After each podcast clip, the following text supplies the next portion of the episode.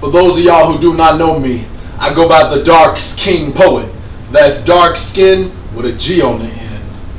In light of recent tragedies happening throughout the United States of America, it's only right that I put my opinion as well as my feelings out there in the most powerful, prominent, and poetic way possible for peace. With that being said, ladies and gentlemen, this is the state of the unequal address. Poetry starting in three, two, one. Where to begin? 1492? Nope. 1612? Nah. Or was it 1619? Maybe so. Hmm. What about July 1776? Actually, 1831 comes to my mind. Or was it March of 1857? Definitely not January 1863. Close, but no cigar. It had to be a year before Granny was born, so 1916. I got it. It was June 1921. Where am I thinking of August of 1955? No, that was when I had a dream in 63. I'm getting hotter than July of 1964. Or maybe February 1965. Better yet, October of 66. Come to think of it, maybe it was April of 68. Because 83 was out of space and 92 was all too familiar. Better yet, let's fast forward. I think I got it. I think I got it. We partied like it was 99, so it had to be 2005. Actually, 2008 was great. Yeah, but wait. It's coming back to me now. 2012 was supposed to be the end until that case decision in 2013. And then there was a bunch of more case decisions in 2014. And then there was a bunch of more cases in 2015. And here we are in July of 2016.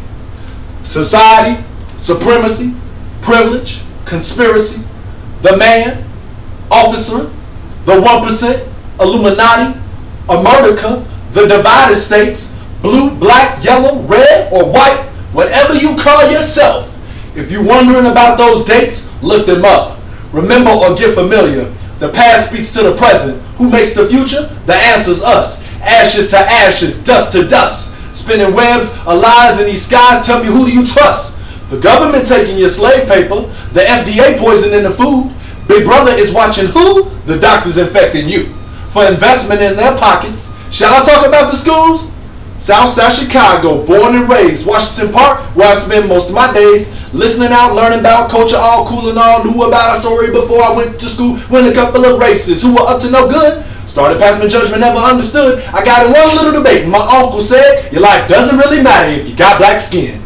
Hence, in this colorful land, I was fresh before I knew I was a prince. Grew up in this reality, witnessing sacrilege and learning of sacrifices for my rights and all my sins. Knew when I stepped to the mic, real life was about to begin. My purpose as the Dark King poet was to pick up the work left behind by my ancestors. The many great freedom fighters, such as Marcus Garvey, Malcolm X, and Martin Luther, use my words as bullets, and America's father government is what I'm shooting. Motion pictures worth a thousand words make a photo album of solutions. I dedicate this to mankind. My melanated people are first on my mind. For starters, can we stop with this black on black crime? Especially since, plot twist, whites kill each other almost the same percentage of times. And you've never heard a soul mention white on white crime. While I'm dropping verbal dimes, spoken pennies for your thoughts, because education varies and some of this wasn't taught. Racism is a group concept that's far more complex than hating on a person based off a skin complex. In systematic genesis, as KKK or Genesis 6, black men and white cops, can you tell me the differences? One we quick to defend, the other one become criminals, while both sides trying to prove how the other is innocent. Despite what folks realize or have knowledge of, there are laws dating back to the 19th century still benefiting whites and imprisoning black folk. And politicians aren't changing anything, so I'm withholding my vote.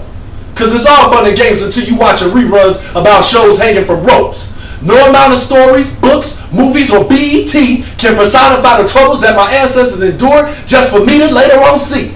Slavery is different from every other infamous incident. It didn't last a couple years, but it's looked at like a couple of minutes. That free labor formed the U.S., one of many unpaid favors. Harriet Tubman on the 20 and we can't even save her. That's why it's funny when folks say go back to where you came from since my people was here before it was even America. Truth is, we can all be set free if we drop our weapons out of respect, point our voices to greatness, and move our actions to best. For most of us, that seems too right. But also, mankind still doesn't want to acknowledge his faults. So I guess we all innocent and guilty until somebody else gets shot. Smartphone camera footage is useless, even though it was caught. Most people, when speaking on racism, think it as simple as not. It's not racism, it's the law. If you think that's true, unarmed and innocent, pigs on top, got you pinned to the ground, tell me what do you do? Unless you fight for your rights in this shady plight, I don't want to hear your opinion on what happens to be my life. Tell me when was the last time you were stalked in a store at night? Tell me when was the last time cops handcuffed you and your pigment was white? That was fall of 2014 for me. Got a shotgun pointed at my head for fitting a dark skin description with no evidence whatsoever. Some of y'all speak on racism but never experienced firsthand it.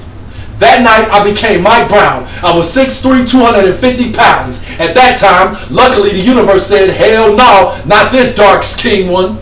I've been saying this before this incident, and after this happened, the police wasn't so innocent. As far as good cops go, because that's a common rebuttal, where the good cops at when Freddie Gray got murdered? Too soon? I think not. Sandra wasn't even acknowledged till after they let her body rot. On to bigger fish to fry. Open your mind and eyes. Never shy away from the prize. Times never changed. Who knew that shit would always stink even when it's called doo-doo? But fear not, all who live here. I got an idea that can remedy the situation.